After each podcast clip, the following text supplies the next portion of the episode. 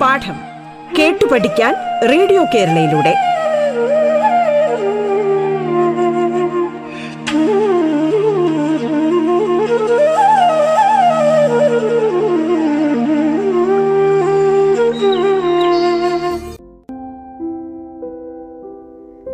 പാഠത്തിന്റെ ഇന്നത്തെ അധ്യായത്തിൽ ദേവിക എസ് കുമാറാണ് നിങ്ങളോടൊപ്പമുള്ളത്. തിരുവനന്തപുരം ജില്ലയിലെ government H S S Anavoor സ്കൂളിലെ മലയാളം അധ്യാപികയാണ്. ഇന്ന് നമ്മൾ ഒൻപതാം ക്ലാസ്സിലെ കേരള പാഠാവലിയിലെ ജീവിതം ഒരു പ്രാർത്ഥന എന്ന പാഠമാണ് പഠിക്കുന്നത്. കേരള പാഠാവലിയിലെ മൂന്നാമത്തെ യൂണിറ്റിലെ അവസാനത്തെ പാഠമാണ് ജീവിതം ഒരു പ്രാർത്ഥന. പ്രശസ്തനായ പത്രപ്രവർത്തകൻ ശ്രീ കെ എം മാത്യുവിന്റെ ആത്മകഥയായ എട്ടാമത്തെ മോതിരം എന്ന പുസ്തകത്തിലെ അധ്യായമാണ് ജീവിതം ഒരു പ്രാർത്ഥന. നമുക്ക് ശ്രീ കെ എം മാത്യുവിനെ പരിചയപ്പെടാം. ആയിരത്തി തൊള്ളായിരത്തി പതിനേഴിൽ ആലപ്പുഴയിൽ ജനിച്ചു. പ്രമുഖ പത്രപ്രവർത്തകനും പത്രവ്യവസായിയും മലയാള മനോരമയുടെ ചീഫ് എഡിറ്ററുമായിരുന്നു അദ്ദേഹം. P T I Indian newspaper society തുടങ്ങിയവയുടെ നായകത്വം വഹിച്ചിട്ടുണ്ട്. ആയിരത്തി തൊള്ളായിരത്തി തൊണ്ണൂറ്റി എട്ടിൽ പത്മഭൂഷൺ നൽകി രാജ്യം അദ്ദേഹത്തെ ആദ- ആദരിച്ചു. അന്നമ്മ എട്ടാമത്തെ മോതിരം എന്നിവയാണ് കൃതികൾ. ഇതിൽ എട്ടാമത്തെ മോതിരം എന്നത് അദ്ദേഹത്തിന്റെ ആത്മകഥയാണ്. കെ. എം. മാത്യുവിന്റെ വർഷങ്ങൾ നീണ്ടുനിന്ന അനുഭവ സമ്പത്താണ് അദ്ദേഹം തന്റെ ആത്മകഥയിലൂടെ വിവരിക്കുന്നത്. കെ. എം. മാത്യുവിന്റെ ആത്മകഥ ഏതാണെന്ന് പറഞ്ഞല്ലോ? എട്ടാമത്തെ മോതിരം. ജീവിതം ഒരു പ്രാർത്ഥന എന്ന് പറയുന്ന ഈ പാഠത്തിനകത്ത് ശ്രീ കെ എം മാത്യുവിന്റെ ഭാര്യയായിരുന്ന അന്നമ്മയെക്കുറിച്ചാണ് പരാമർശിച്ചിരിക്കുന്നത്. അന്നമ്മയുണ്ടായിരുന്നപ്പോൾ അദ്ദേഹത്തിന്റെ ജീവിതത്തെക്കുറിച്ചും അന്നമ്മയുടെ മരണശേഷം അദ്ദേഹത്തിന്റെ ജീവിതത്തിന് വന്ന പരിഷ്കാരങ്ങളെക്കുറിച്ചുമാണ് പാഠഭാഗത്തിൽ പ്രതിപാദിച്ചിരിക്കുന്നത്. കെ എം മാത്യുവിന്റെ ഭാര്യയായ അന്നമ്മയുടെ വിയോഗത്തിന് ശേഷം അദ്ദേഹം ജീവിതത്തിൽ വരുത്തിയ പരിഷ്കാരങ്ങളിൽ ഏറ്റവും പ്രധാനപ്പെട്ടത് വീട്ടിലെ ജോലിക്കാരുമായുള്ള ആത്മബന്ധം മെച്ചപ്പെടുത്തി എന്നതാണ്. അദ്ദേഹത്തിന്റെ ഭാര്യയായ അന്നമ്മ ഉണ്ടായിരുന്ന കാലത്ത് വീട്ടിലെ ജോലിക്കാരുമായി അത്തരമൊരു ബന്ധം അദ്ദേഹത്തിന് ഉണ്ടായിരുന്നില്ല. വലിപ്പച്ചെറുപ്പം കാണിക്കാതെ എല്ലാ ജോലിക്കാരോടും നന്നായി പെരുമാറിയിരുന്ന ആളായിരുന്നു അന്നമ്മ. എന്നാൽ അങ്ങനെയൊരു ആത്മബന്ധം അദ്ദേഹം ജോലിക്കാരുമായി വച്ചു പുലർത്തിയിരുന്നില്ല. ഇക്കാര്യത്തിൽ വേണ്ട ശ്രദ്ധ നൽകാതിരുന്നത് അദ്ദേഹത്തിന്റെ ജോലി തിരക്ക് കൊണ്ടാണെന്നും അദ്ദേഹം പറയുന്നുണ്ട്. അന്നമ്മ തങ്ങളുടെ വീട്ടിലെ സഹായികളുടെ എല്ലാ കാര്യത്തിലും സ്നേഹത്തോടെ ഇടപെടുമായിരുന്നു. തന്റെ പ്രാർത്ഥനയിൽ പോലും സഹായികളോടുള്ള കരുതലും സ്നേഹവും കാണാൻ സാധിക്കുമായിരുന്നു. മഴയത്ത് മോട്ടോർ സൈക്കിളിൽ വീട്ടിലേക്ക് യാത്രയാകുന്ന തന്റെ സഹായിക്ക് വീടെത്തുന്നതുവരെ ആപത്തൊന്നും വരുത്തല്ലേ എന്ന പ്രാർത്ഥനയുടെ നിഷ്കളങ്കത കെ എം മാത്യു നമുക്കായി പങ്കുവയ്ക്കുന്നു. ഇത്രയും നിഷ്കളങ്കമായി പ്രാർത്ഥിക്കാൻ എല്ലാവർക്കും കഴിയില്ല എന്നും അദ്ദേഹം പറയുന്നു. അന്നമ്മയുടെ പ്രാർത്ഥനാ രീതികളെ അത്ഭുതത്തോടെ നോക്കി നിന്നതല്ലാതെ ആ പ്രാർത്ഥനാ രീതി സ്വീകരിക്കാൻ കെ എം മാത്യു ശ്രമിച്ചിട്ടില്ല. അതിന് കഴിഞ്ഞിട്ടുമില്ല. ഭാര്യയുടെ മരണശേഷമാണ് ഇങ്ങനെ പ്രാർത്ഥിക്കാൻ അദ്ദേഹം ശീലിക്കുന്നത്. അതിന്റെ സൗന്ദര്യം തിരിച്ചറിയുന്നതും മറ്റുള്ളവരെ കൂടി പ്രാർത്ഥനയിൽ ഉൾപ്പെടുത്തുക എന്നത് വലിയ കാര്യമാണെന്ന് മനസ്സിലാക്കുന്നതും അന്നമ്മയുടെ മരണശേഷമാണ്. ഇതിൽ നിന്നും അദ്ദേഹത്തിന് ലഭിച്ച ശാന്തിയും സമാധാനവും വലുതായിരുന്നു. കെ. എം. മാത്യുവിന്റെ അമ്മ മരിച്ചപ്പോൾ അവരുടെ സ്വർണാഭരണങ്ങൾ ഒരുക്കി അദ്ദേഹത്തിന്റെ അച്ഛൻ എട്ട് മോതിരങ്ങൾ മക്കൾക്കായി ഉണ്ടാക്കി കൊടുത്തു. അതുപോലെ തന്നെ അന്നമ്മയുടെ സ്വർണവളകളിൽ നിന്ന് നാല് കുരിശുമാലകൾ മക്കൾക്കായി കെ. എം. മാത്യു ഉണ്ടാക്കി നൽകി. അന്നമ്മയുടെ ഓർമ്മ എപ്പോഴും മക്കളുടെ കൂടെ ഉണ്ടാകണമെന്ന് അദ്ദേഹം ആഗ്രഹിച്ചു. തന്റെ വീടും സംഗീതവും പാചകവും സഹായികളുമൊക്കെയായി അന്നമ്മ ഉണ്ടാക്കിയെടുത്ത സ്വകാര്യ ലോകത്തു നിന്ന് അന്നമ്മ മാത്രം പോയപ്പോൾ കൂടെ കൊണ്ടുപോയത് ആ സുന്ദരലോകം കൂടിയായിരുന്നു. അന്നമ്മ പോയപ്പോഴാണ് ആ സുന്ദരലോകം തനിക്ക് നഷ്ടമായി എന്ന് കെ എം മാത്യു തിരിച്ചറിയുന്നത്. അങ്ങനെയുണ്ടായ ശൂന്യതയിൽ നിന്നാണ് കെ എം മാത്യു വീടിനകത്ത് ഒരു സ്വകാര്യ ലോകം നിർമ്മിക്കാൻ തുടങ്ങിയത്. അത് സുന്ദരമാക്കാൻ അന്നമ്മയെപ്പോലെ തനിക്ക് കഴിയില്ലെന്നുറപ്പ്. എങ്കിലും അദ്ദേഹം ശ്രമിക്കുകയായിരുന്നു. വയസ്സ് കൂടുകയാണ്. പരാശ്രയത്തിന്റെ കാലം വരികയാണെങ്കിൽ ആത്മാർത്ഥതയോടെ ഒപ്പം നിൽക്കാൻ തന്റെ സഹായികളും ഉണ്ടാകണമെന്ന് അദ്ദേഹത്തിന് തോന്നി. ആത്മാർത്ഥത കൊടുത്താലാണ് തിരിച്ചു കിട്ടുകയെന്നും അദ്ദേഹത്തിനറിയാം. അങ്ങനെയാണ് ആ വീട്ടിൽ തനിക്കൊപ്പമുള്ളവരുമായി അടുത്ത ബന്ധം സ്ഥാപിക്കാൻ അദ്ദേഹം ഒരുങ്ങിയത്. കെ. എം. മാത്യുവിന് ഇതൊന്നും ശീലമില്ല. കാരണം അപ്പച്ചനൊന്നും ഇങ്ങനെയൊരു ബന്ധത്തെക്കുറിച്ച് ചിന്തിക്കാൻ പോലും സാധ്യതയില്ല. അടുക്കളയുമായി ബന്ധപ്പെട്ട ഒരു വകുപ്പാണിതെന്ന് കരുതി സഹായികളുമായുള്ള അകലം കുറയ്ക്കാനൊന്നും ശ്രമിക്കാതെ അപ്പച്ചനെ അക്കാര്യത്തിൽ കുറ്റം പറയാനുമാവില്ല. അക്കാലത്തെ തന്നെ രീതിയായിരുന്നല്ലോ അത്. പണ്ടുകാലത്തെ രീതി അറിയാമല്ലോ അല്ലേ? സഹായികളെ അല്ലെങ്കിൽ ജോലിക്കാരോട് ഒരുപാട് എന്താ സംസാരിക്കുകയൊന്നുമില്ലാത്ത മുതലാളിമാർ അപ്പോൾ കെ എം മാത്യുവിന് അതൊന്നും ശീലമില്ല. എങ്കിലും അദ്ദേഹം തന്റെ സഹായികളെ ചേർത്ത് നിർത്താനായിട്ട് ശ്രമിച്ചു. തന്റെ വീടും സഹായികളും തമാശകളുടെ വൈകുന്നേരങ്ങളുടെ ഒപ്പം ആയി. ഒരു ലോകം നിർമ്മിക്കപ്പെടുന്നത് അങ്ങനെ സന്തോഷത്തോടെ അദ്ദേഹം തിരിച്ചറിഞ്ഞു. അവർക്കൊപ്പം അദ്ദേഹം പ്രാർത്ഥിക്കാൻ തുടങ്ങി. അവരുടെ ഓരോരുത്തരുടെയും കാര്യങ്ങളിൽ തന്റെ ശ്രദ്ധയും കരുതലും നൽകാൻ തുടങ്ങി. അവരെ കളിയാക്കാൻ തുടങ്ങി. പിന്നെ പിന്നെ അവരും ഇങ്ങോട്ട് കൂട്ടായി അവരും തിരിച്ച് കളിയാക്കാൻ തുടങ്ങി. മെല്ലെ മെല്ലെ ആ വീട്ടിൽ അവരുടേതു മാത്രമായ ഒരു സ്വകാര്യ ലോകം ഉണ്ടാവുകയായിരുന്നു കെ. എം. മാത്യുവിന്റെ തൊണ്ണൂറ് വയസ്സിനിടയിൽ ഇന്ത്യക്കകത്തും പുറത്തും പല സമ്മേളനങ്ങളിലും അധ്യക്ഷത വഹിക്കേണ്ടതായും പ്രസംഗിക്കേണ്ടതായും ഒക്കെ വന്നിട്ടുണ്ട്.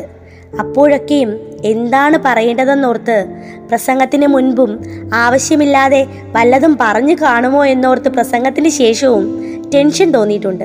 പക്ഷേ മാനസിക പിരിമുറുക്കമില്ലാത്ത യോഗത്തിന്റെ സുഖം അദ്ദേഹം ആദ്യമായി അനുഭവിക്കുന്നത് വീട്ടിലെ സഹായികൾക്കൊപ്പമുള്ള സായാഹ്ന കൂടിക്കാഴ്ച യോഗങ്ങളിലൂടെയാണെന്ന് അദ്ദേഹം സന്തോഷത്തോടെ നമ്മോട് പങ്കുവയ്ക്കുന്നുണ്ട് സഹായികളെ ചിരിപ്പിക്കാൻ വേണ്ടി മാത്രം അദ്ദേഹം ചില തമാശകളും ഫലിതങ്ങളും ഒക്കെ ഉണ്ടാക്കാൻ തുടങ്ങി. അതിലൊരു തമാശയെക്കുറിച്ച് പറയാനായിരുന്നു അദ്ദേഹം ഇത്രയും കാര്യം നമ്മളോട് പറഞ്ഞതെന്ന് പറയുന്നു. ഒരു മഴ ദിവസം സ്വീകരണ മുറിയിൽ പതിവ് പോലെ അദ്ദേഹം അധ്യക്ഷ സ്ഥാനത്തുണ്ട്. വീട്ടിലെ സഹായികളെല്ലാം അദ്ദേഹത്തിന് ചുറ്റുമുണ്ട്. അപ്പോൾ അദ്ദേഹം ഒരു കാര്യം പറഞ്ഞു. ഇപ്പോൾ സ്ഥലത്തിനൊക്കെ എന്ത് വിലയാണ്? ഈ വീടിന് നല്ല വില കിട്ടുമായിരിക്കും. നമുക്കൊരു കാര്യം ചെയ്യാം. ഈ വീടിന് ചുറ്റും ഇരുമ്പ് വേലി കെട്ടണം. നല്ല വലിയ ഇരുമ്പ് തൂണുകൾ കൊണ്ടുവന്ന് നാലതിരും അടിക്കണം.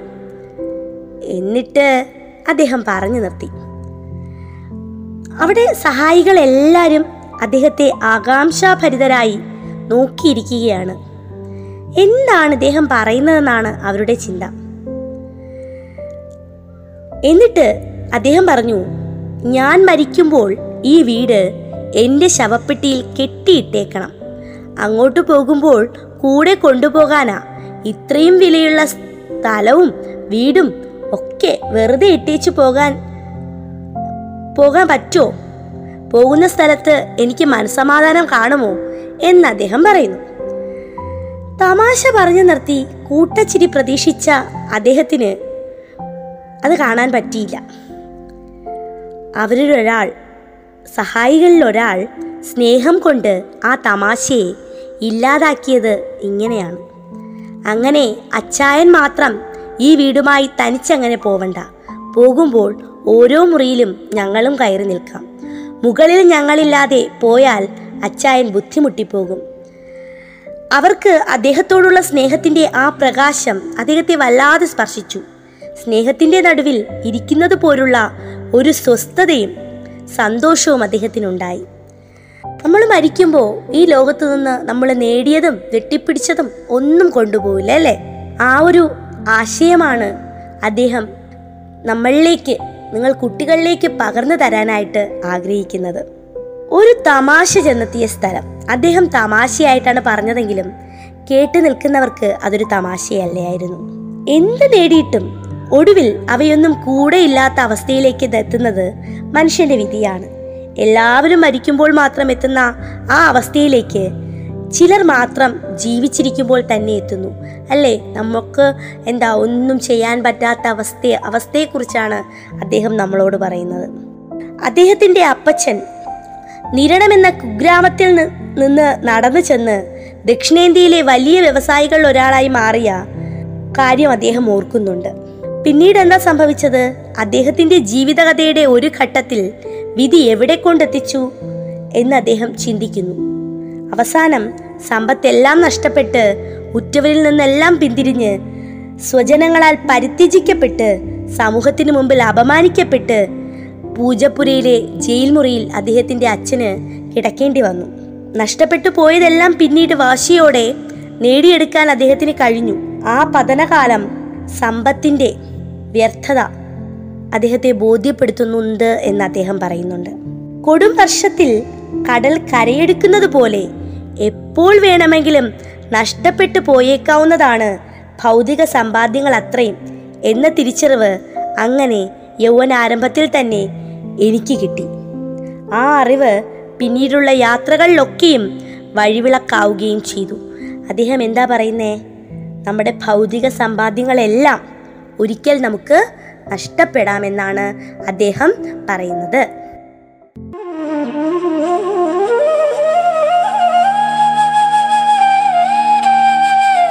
പാഠം കേട്ടു പഠിക്കാൻ റേഡിയോ കേരളയിലൂടെ. പാഠത്തിൽ ഇനി ഇടവേള.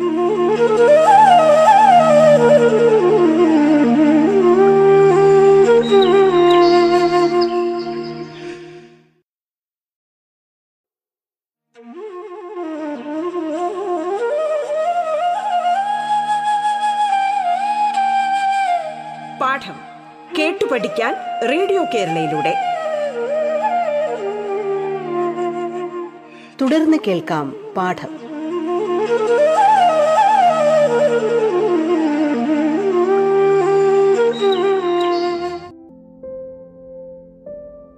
അടുത്ത് നമ്മൾ നോക്കാൻ പോകുന്നത് പാഠപുസ്തകത്തിലെ പ്രവർത്തനങ്ങളാണ്. ജീവിതം ഒരു പ്രാർത്ഥന എന്ന പാഠഭാഗത്ത് പ്രതിപാദിക്കുന്ന ജീവിത ദർശനം എന്താണ് കുറിപ്പ് തയ്യാറാക്കുക. എന്താണ് ജീവിതം ഒരു പ്രാർത്ഥന എന്ന പാഠഭാഗത്ത് പ്രതിപാദിക്കുന്ന ജീവിത ദർശനം? ആദ്യം നമ്മൾ ഇത് ഏതിൽ നിന്നാണ് എടുത്തിട്ടുള്ളതെന്ന് എഴുതണം. കെ. എം. മാത്യുവിന്റെ ആത്മകഥയായ എട്ടാമത്തെ മോതിരത്തിൽ നിന്ന് എടുത്തതാണ് ജീവിതം ഒരു പ്രാർത്ഥന എന്ന പാഠഭാഗം. ഈ ഭാഗത്ത് പ്രതിപാദിക്കുന്ന ജീവിത ദർശനം ക്ഷണികമായ ജീവിതത്തെക്കുറിച്ചാണ്. ജീവിതത്തിൽ കൂടുതൽ സുഖസൗകര്യങ്ങൾ നേടിയെടുക്കാൻ നാം ശ്രമിച്ചുകൊണ്ടിരിക്കുന്നു. ഇത്രയൊക്കെ ഉന്നതിയിലെത്തിയാലും ഇത്രയൊക്കെ സമ്പത്ത് വാരിക്കൂട്ടിയാലും മരണം വരുമ്പോൾ അവയൊക്കെ ഉപേക്ഷിച്ച് പോവുകയേ നിവർത്തിയുള്ളൂ മരിക്കുമ്പോൾ മാത്രം എത്തുന്ന ഈ അവസ്ഥ ജീവിച്ചിരിക്കുമ്പോൾ ആരും ഓർക്കാറില്ല. എന്നാൽ ചിലർ ഈ അവസ്ഥ ജീവിതത്തിൽ അനുഭവിക്കാറുണ്ട്. ഒന്നുമില്ലായ്മയിൽ നിന്ന് വളർന്ന സമ്പന്നനും വ്യവസായിയുമൊക്കെ ആയിത്തീരുകയും പെട്ടെന്നൊരു നിമിഷം കൊണ്ട് അവയെല്ലാം നഷ്ടപ്പെടുമ്പോൾ അവനുണ്ടാകുന്ന അവസ്ഥ മരണപ്പെടുന്ന ഒരു മനുഷ്യന്റെ അവസ്ഥയാണ്. പുത്രമിത്രാർത്ഥ കളത്രാദി സംഗമം എത്രയും അല്പകാല സ്ഥിരമോർക്ക നീ എന്ന് എഴുത്തച്ഛന്റെ രാമൻ ലക്ഷ്മണനോട് പറയുന്നു. എല്ലാവരും കൂടിയുള്ള ജീവിതം അല്പകാലം മാത്രമേ ഉണ്ടാകുന്നുള്ളൂ. ഇവിടെ ലേഖകന്റെ പരാമർശവും എഴുത്തച്ഛന്റെ വഴികളും വളരെ അർത്ഥവത്തായി മാറുന്നു. രണ്ടാമത്തെ ചോദ്യം. ആത്മകഥകൾ അവയുടെ ആത്മാർത്ഥതയും ലാളിത്യവും കൊണ്ടാണ് വായനക്കാരെ ആകർഷിക്കുന്നത്. ഈ പ്രസ്താവന പാഠഭാഗത്തിന് എത്രമാത്രം യോജിക്കുന്നു? വിലയിരുത്തി എഴുതുക. സ്വന്തം ജീവിതാനുഭവങ്ങൾ ലളിതമായും സത്യസന്ധമായും മനോഹരമായ ഭാഷയിൽ ആവിഷ്കരിക്കുമ്പോഴാണ് വായനക്കാർക്ക് ആസ്വാദ്യകരമാകുന്നത്. ഓരോ മനുഷ്യരും ജീവിതാനുഭവങ്ങളുണ്ട്. അത് ഭിന്നവുമാണ്. ചിലരെങ്കിലും ചിലരുടെ ജീവിതാനുഭവങ്ങൾ സമൂഹവുമായി അടുത്ത ബന്ധം പുലർത്തുന്നവയാണ്. ചിലരുടേത് സാധാരണയിൽ നിന്ന് വ്യത്യസ്തമായി അനുഭവ തീവ്രത കൊണ്ട് സവിശേഷമായതാണ്. കെ. എം. മാത്യുവിന്റെ ജീവിതാനുഭവം അത്ര കണ്ട് അസാധാരണമല്ലെങ്കിലും ആത്മകഥാ വിവരണത്തിൽ അദ്ദേഹം പുലർത്തിയ ആത്മാർത്ഥത അഭിനന്ദനം അർഹിക്കുന്നതാണ്. പ്രായം കൂടി വരുന്തോറും തന്റെ ആവശ്യങ്ങൾ തിരിച്ചറിയുന്ന സാധാരണ മനുഷ്യന്റെ സ്വഭാവം തന്നെയായിരുന്നു അദ്ദേഹത്തിന്. ഭാര്യയുടെ വേർപാടുണ്ടാക്കിയ വേദനയും ശൂന്യതയുമാണ് അദ്ദേഹത്തിന് ചില തിരിച്ചറിവുകൾ നൽകുന്നത്. താൻ എത്രയൊക്കെ ഉന്നതനായാലും തന്നോട് ആത്മാർത്ഥതയും സ്നേഹവും ഒക്കെ ഉൾ- ഉൾ- മറ്റുള്ളവർക്കുണ്ടാകണമെങ്കിൽ താൻ അവരെയും സ്നേഹിക്കുകയും അടുക്കുകയും അവരുടെ ജീവിതം അറിയുകയും വേണം. അവർക്ക് വേണ്ടി പ്രാർത്ഥിക്കുകയും വേണം. ഇത്തരം തിരിച്ചറിവുകൾ കെ എം മാത്യു തന്റെ ആത്മകഥയിൽ അവതരിപ്പിക്കുന്നു. അപ്പച്ചന്റെ ജീവിതാനുഭവങ്ങളിലൂടെ ജീവിതത്തിന്റെ ക്ഷണികതയും നിസ്സാരതയും വായനക്കാരെ ഓർമ്മിപ്പിക്കുന്നു. സമ്പത്തും ഉന്നത സ്ഥാനങ്ങളും സ്ഥായിയല്ലെന്നും അവയ്ക്ക് വേണ്ടിയുള്ള പരക്കം പാച്ചിലുകളല്ല വേണ്ടതെന്നും മറ്റുള്ളവരോട് സ്നേഹവും ദയവുമൊക്കെ ഉണ്ടായാൽ മനസമാധാനം ഉണ്ടാകുമെന്നും സ്വസ്ഥമായി ജീവിക്കാൻ കഴിയുമെന്നൊക്കെ കെ. എം. മാത്യു ലളിതമായ ഭാഷയിൽ ഹൃദ്യമായി ഈ ആത്മകഥയിൽ ആവിഷ്കരിച്ചിരിക്കുന്നു. മൂന്നാമത്തെ ചോദ്യത്തിലേക്ക് കടക്കാം. തമാശ പറഞ്ഞു നിർത്തി കൂട്ടച്ചിരി പ്രതീക്ഷിച്ച് ഞാൻ അവരുടെ മുഖത്തേക്ക് നോക്കി. പക്ഷേ അവരിൽ ഒരാൾ സ്നേഹം കൊണ്ട് ആ തമാശയെ ഇല്ലാതാക്കി. എന്തായിരുന്നു സംഭവം? മഴയുള്ള ഒരു ദിവസം കെ. എം. മാത്യുവും സഹായികളും വീടിന്റെ സ്വീകരണ മുറിയിൽ ഒത്തുകൂടി തമാശകൾ പറയുകയായിരുന്നു. ആ സന്ദർഭത്തിൽ കെ. എം. മാത്യു രസകരമായ ഒരു വിഷയം അവതരിപ്പിച്ചു. ഇപ്പോൾ സ്ഥലത്തിനൊക്കെ എന്തൊരു വിലയാണ്? ഈ വീടിന് ചുറ്റും ഇരുമ്പ് വേലി കെട്ടണം. നല്ല വലിയ ഇരുമ്പ് തോണുകൾ കൊണ്ടുവന്ന് നാലതിരം അടിക്കണം. എന്നിട്ട് ഞാൻ മരിക്കുമ്പോൾ ഈ വീട് എന്റെ ശവപ്പെട്ടിയിൽ കെട്ടിയിട്ടേക്കണം. അങ്ങോട്ട് പോകുമ്പോൾ കൂടെ കൊണ്ടുപോകാനാ. ഇത്രയും വിലയുള്ള സ്ഥലവും വീടും വെറുതെ താഴെ താഴെ ഇട്ടേച്ചു പോയാൽ പോകുന്ന സ്ഥലത്ത് എനിക്ക് മനസമാധാനം കാണുമോ? ഇങ്ങനെ പറഞ്ഞു നിർത്തിയപ്പോൾ അദ്ദേഹം കൂട്ടച്ചിരി പ്രതീക്ഷിച്ചെങ്കിലും സഹായികൾ ആരും ചിരിച്ചില്ല. പകരം കൂട്ടത്തിലൊരാൾ സ്നേഹം കൊണ്ട് ആ തമാശയെ ഇല്ലാതാക്കുകയാണ് ഉണ്ടായത് അങ്ങനെ അച്ചായൻ മാത്രം ഈ വീടുമായി തനിച്ചങ്ങനെ പോവണ്ട. പോകുമ്പോൾ ഓരോ മുറിയിലും ഞങ്ങളും കയറി നിൽക്കാം. മുകളിൽ ഞങ്ങളില്ലാതെ പോയാൽ അച്ചായൻ ബുദ്ധിമുട്ടിപ്പോകും. സഹായിയുടെ ഈ മറുപടി ഒരിക്കലും അദ്ദേഹം പ്രതീക്ഷിച്ചതായിരുന്നില്ല. സഹായികളുടെ സ്നേഹത്തിനു മുന്നിൽ അദ്ദേഹം നിശബ്ദനായി. സ്നേഹത്തിന്റെ നടുവിൽ ഇരിക്കുന്നത് പോലെയുള്ള ഒരു സ്വസ്ഥതയും സന്തോഷവും മനസ്സിലുണ്ടായി. ചോദ്യം നാല്. തകഴി പത്നി കാത്തയെക്കുറിച്ചും റോസി തോമസ് ഭർത്താവ് സി ജെ തോമസിനെ കുറിച്ചും എഴുതിയത് വായിച്ചല്ലോ. പാഠഭാഗവുമായി ബന്ധപ്പെടുത്തി ഈ ഓർമ്മകൾ വിശകലനം ചെയ്ത് കുറിപ്പ് തയ്യാറാക്കുക. സ്നേഹ സഹിഷ്ണുതകളുടെ മൂന്ന് വ്യത്യസ്ത തലങ്ങളാണ് തകഴി പത്നി കാത്തയെക്കുറിച്ചും റോസി തോമസ് ഭർത്താവ് സി ജെ തോമസിനെ കുറിച്ചും കെ എം മാത്യു ഭാര്യ അന്നമ്മ മാത്യുവിനെ കുറിച്ചും എഴുതിയിരിക്കും മാതാപിതാക്കൾ വളരെയധികം ലാളിച്ചു വളർത്തിയ മകളായിരുന്നു തകഴിയുടെ പത്നി കാത്തയുടെ അമ്മ അവരുടെ മരണസമയം വരെയും അവളെയോർത്ത് ദുഃഖിച്ചിരുന്നു. സ്നേഹിക്കാൻ അറിയാത്ത ഒരാളാണ് തന്റെ മകളുടെ ഭർത്താവ് എന്നോർത്ത് അവർ ദുഃഖിച്ചു. ഏറെക്കാലമായിട്ടും മകൾ പ്രസവിച്ചതുമില്ല. മരണസമയം അവളെ നോക്കി കണ്ണീർ വാർത്തതുകൊണ്ടാണ് അവർ മരിച്ചത്. ഒരിക്കലും ഒരാഗ്രഹവും കാത്ത പറഞ്ഞിട്ടില്ല. അവൾക്ക് ആഗ്രഹങ്ങളേ ഇല്ലായിരുന്നു. എന്ന് തോന്നും. ഓർമ്മയുടെ തീരങ്ങളിൽ എന്ന ആത്മകഥയിൽ തകഴി കാത്തിയെ ഓർക്കുന്ന സന്ദർഭങ്ങളാണിത്.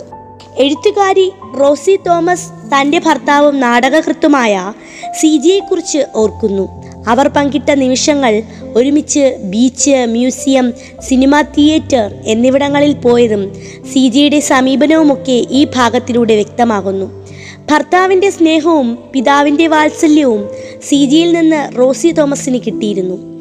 കെ എം മാത്യുവിന്റെ എട്ടാമത്തെ മോതിരത്തിലും വിശദമാക്കുന്നത് ഇപ്രകാരമുള്ള അനുഭവങ്ങളാണ്. അന്നമ്മയുടെ ഉച്ചത്തിലുള്ള പ്രാർത്ഥന എന്നും മാത്യുവിനെ അലോസരപ്പെടുത്തിയിരുന്നു. സഹായികളായി നിന്നവർക്ക് വേണ്ടിയെല്ലാം അവർ ഉച്ചത്തിൽ പ്രാർത്ഥിക്കുമായിരുന്നു. അന്നമ്മയുടെ മരണശേഷമാണ് ആ പ്രാർത്ഥനയുടെ സുഖം അദ്ദേഹം അറിഞ്ഞത്. സംഗീതവും പാചകവും സഹായികളുമൊക്കെയായി കഴിഞ്ഞിരുന്ന ലോകത്തിൽ നിന്ന് അന്നമ്മ മാത്രം പോയപ്പോൾ നഷ്ടമായത് ഒരു സുന്ദര ലോകം കൂടിയായിരുന്നു. അന്നമ്മ ഉറക്കെ പ്രാർത്ഥിച്ചു. ആ സഹായികൾ അകമഴിഞ്ഞു തന്നെയും സ്നേഹിച്ചിരുന്നു എന്നറിയുമ്പോഴാണ് അന്നമ്മയുടെ സാന്നിധ്യം എത്ര അമൂല്യമായിരുന്നു എന്ന് കെ എം മാത്യു തിരിച്ചറിഞ്ഞത്. പാഠഭാഗത്ത് നിന്ന് വരുന്ന കൂടുതൽ ചോദ്യങ്ങൾ നോക്കാം. അന്നമ്മയെ പ്രാർത്ഥനകളിൽ എപ്പോഴും ഓർമ്മിക്കുമ്പോൾ കെ എം മാത്യു എന്താണ് ചെയ്തത്? അന്നമ്മയുടെ സ്വർണവളകളിൽ നിന്നും നാല് കുരിശുമാലയുണ്ടാക്കി മക്കൾക്ക് കൊടുത്തു. പ്രാർത്ഥനകളിൽ അമ്മയായ അന്നമ്മയെ എപ്പോഴും ഓർമ്മിക്കുവാൻ. ചോദ്യം രണ്ട് അന്നമ്മയുടെ പ്രാർത്ഥനയുടെ സവിശേഷത എന്തായിരുന്നു? കെ എം മാത്യുവിന്റെ ഭാര്യയായ അന്നമ്മ ഉച്ചത്തിലായിരുന്നു പ്രാർത്ഥിച്ചിരുന്നത്. വീട്ടിലെ സഹായികളോട് അന്നമ്മയ്ക്കൊരു ഹൃദയബന്ധമുണ്ടായിരുന്നു. അവരുടെ വ്യക്തിപരമായ കാര്യങ്ങളിൽ കൂടി അന്നമ്മയുടെ സ്നേഹവും കരുതലും നിറഞ്ഞു നിന്നിരുന്നു. അന്നമ്മയുടെ പ്രാർത്ഥനകൾക്കിടയിലായിരുന്നു ഈ സ്നേഹവും കരുതലും പുറത്തു വന്നിരുന്നത്. സഹായികളിൽ ഒരാളുടെ പനി മാറാൻ പ്രാർത്ഥിക്കുന്നത് കേൾക്കുമ്പോൾ കേൾവിക്കാർക്ക് അസ്വാഭാവികതയൊന്നും തോന്നുകയില്ല. ദൈവമേ അവന്റെ കുടി വല്ലാതെ കൂടുന്നുണ്ട്. ഭാര്യയും പിള്ളേരുമെല്ലാം നല്ല വിഷമത്തിലാണ്. അവന്റെ കുടി നിർത്തേണമേ. ദൈവമേ ഈ പ്രാർത്ഥനയ്ക്കും സാധാരണഗതിയിൽ കുഴപ്പമില്ല. എന്നാൽ ദൈവമേ ഈ മഴയത്ത് മോട്ടോർ സൈക്കിളിൽ പ്രദീപ് വീട്ടിലെത്തുന്നത് വരെ അവനൊരു ആപത്തും വരുത്തല്ലേ? വൈകുന്നേരം ജോലി കഴിഞ്ഞ് വീട്ടിലേക്ക് പോയ സഹായി പ്രദീപിനെ കുറിച്ച് അന്നത്തെ സന്ധ്യാപ്രാർത്ഥനയിൽ ഓർമ്മിക്കുകയായിരുന്നു അന്നമ്മ. ഇത്തരത്തിലായിരുന്നു അന്നമ്മയുടെ നിഷ്കളങ്കമായ പ്രാർത്ഥനാ രീതി. അന്നമ്മയുടെ സ്നേഹവും കരുതലും കുറിപ്പ് തയ്യാറാക്കുക എന്നതാണ് നാലാമത്തെ ക്വസ്റ്റ്യൻ. കുടുംബവുമായി ബന്ധപ്പെട്ട സഹായികളുടെ വ്യക്തിപരമായ കാര്യങ്ങളിലെല്ലാം തന്നെ അന്നമ്മ ഇടപെട്ടിരുന്നു. അവരുടെ പ്രാർത്ഥനകൾക്കിടയിലാണ് ഇത് കൃത്യമായി പുറത്തു വന്നിരുന്നത്. ഉച്ചത്തിലുള്ള പ്രാർത്ഥന കേൾക്കുന്നവരിൽ അമ്പരപ്പ് ഉണ്ടാക്കിയിരുന്നു. അവരുടെ അസുഖം മാറാൻ മാത്രമല്ല പകരം അവന്റെ കുടി നിർത്തിക്കണേ എന്നും പ്രദീപ് മഴയത്ത് മോട്ടോർ സൈക്കിളിൽ വീടെത്തുന്നവരെ ഒരാപത്തും പറ്റില്ലേ എന്നും എന്നും നീളുന്ന കാര്യങ്ങളായിരുന്നു ഉറക്കെ പ്രാർത്ഥിച്ചിരുന്നത്. ഇത്രയധികം നിഷ്കളങ്കമായി ദൈവത്തോട് പ്രാർത്ഥിക്കാൻ അധികമാർക്കും കഴിയില്ല എന്ന് കെ എം മാത്യു വിശദമാക്കുന്നു.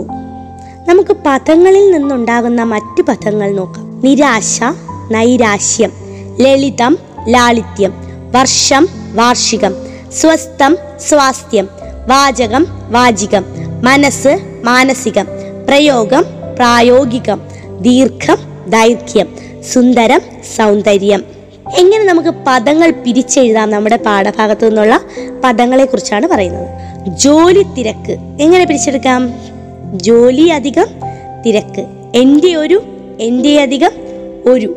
അക്കാര്യം ആ അധികം കാര്യം. പിരിമുറുക്കമില്ലാത്ത പിരിമുറുക്കം അധികം ഇല്ലാത്ത.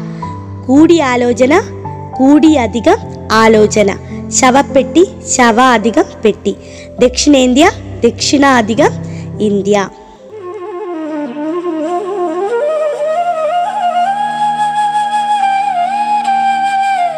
പാഠം കേട്ടു പഠിക്കാൻ റേഡിയോ കേരളയിലൂടെ. പാഠത്തിന്റെ ഇന്നത്തെ അധ്യായം പൂർണമാകുന്നു. ഇനി അടുത്ത ദിവസം കേൾക്കാം. നമസ്കാരം.